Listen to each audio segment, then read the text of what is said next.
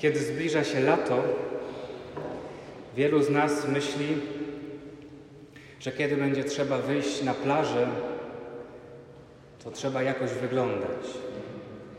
I jakiś czas przed nadejściem lata podejmujemy różnego rodzaju wyrzeczenia: diety, fitness, siłownia. Kiedy myślimy o Wielkim Poście, to warto na to spojrzeć właśnie w takiej optyce, że jest jakiś cel, który chcę osiągnąć, jest jakiś plan działania, jakieś konkretne wyrzeczenie, które podejmuję, żeby ten cel osiągnąć. Tyle, że w Wielkim Poście nie chodzi nam tylko o dobry fizyczny wygląd. Człowiek to nie jest tylko ciało. Człowiek to także dusza. Człowiek to jest byt cielesno-duchowy. Dlatego w Wielkim Poście chcemy zadbać o całego człowieka. Co jest naszym celem?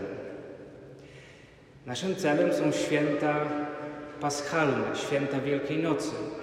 Najważniejsze tajemnice życia Jezusa, Jego męka, śmierć i zmartwychwstanie, a co za tym idzie także najważniejsze tajemnice naszego życia, ponieważ w nie zostaliśmy włączeni przez chrzest. Żeby dobrze przygotować się na obchód tych świąt, żeby je przeżyć w pokoju, w radości, to potrzebujemy podjąć pewne działania. Chciałbym zaproponować Wam, żebyście spojrzeli na Wielki Post, który się dzisiaj rozpoczyna, jak na drogę. Wyruszamy dzisiaj wspólnie w drogę. Nie wiem, czy ktoś z Was szedł kiedyś w pielgrzymce, niosąc na plecach bagaż. Ja przed dwoma laty poszedłem w takiej pielgrzymce z Porto do Santiago de Compostela. Pamiętam tygodnie przygotowań, kalkulacji, ile wziąć, żeby to donieść, żeby dotrzeć do celu, żeby się nie przeforsować, żeby, ale przede wszystkim osiągnąć cel i mieć też z tego satysfakcję, żeby to coś we mnie zmieniło. Pamiętam, jak odrzucałem rzeczy, które są mi zbędne, tak żeby bagaż nie przekroczył odpowiedniej, odpowiedniego, odpowiedniej liczby kilogramów. Trochę o to chodzi w Wielkim Poście. Pomyślcie, co stanowi wasz nadbagaż. Co jest zbędne, co jest niepotrzebne, co nas niepotrzebnie obciąża, co nam nie pozwala iść z podniesioną głową, co nam przeszkadza w osiągnięciu celu. Mamy rozrzeć serce, nie szaty.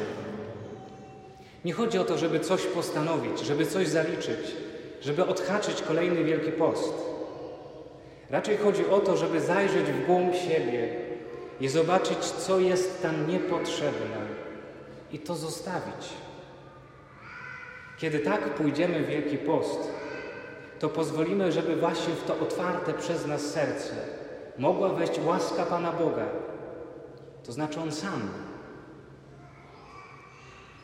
Kto lubi wypić sobie dobrą kawę o poranku, espresso, kto był w Rzymie chociaż raz, to wie, że espresso zwykle daje się razem ze szklanką wody. Tę wodę wypija się przed espresso po to, żeby sobie wyczyścić kubki smakowe. Żeby jak już łykniemy te espresso, poczuć ten aromat, poczuć ten smak, mieć rzeczywiście radość z wypicia tej filiżanki espresso. Ta filiżanka espresso to są święta paschalne, na które czekamy.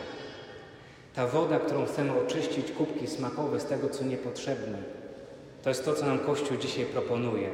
Różnego rodzaju wyrzeczenia, umartwienia, wstrzemięźliwość, pokuta, post, jałmużna, uczestnictwo w nabożeństwach drogi krzyżowej, gorzkich żali, nasze postanowienia.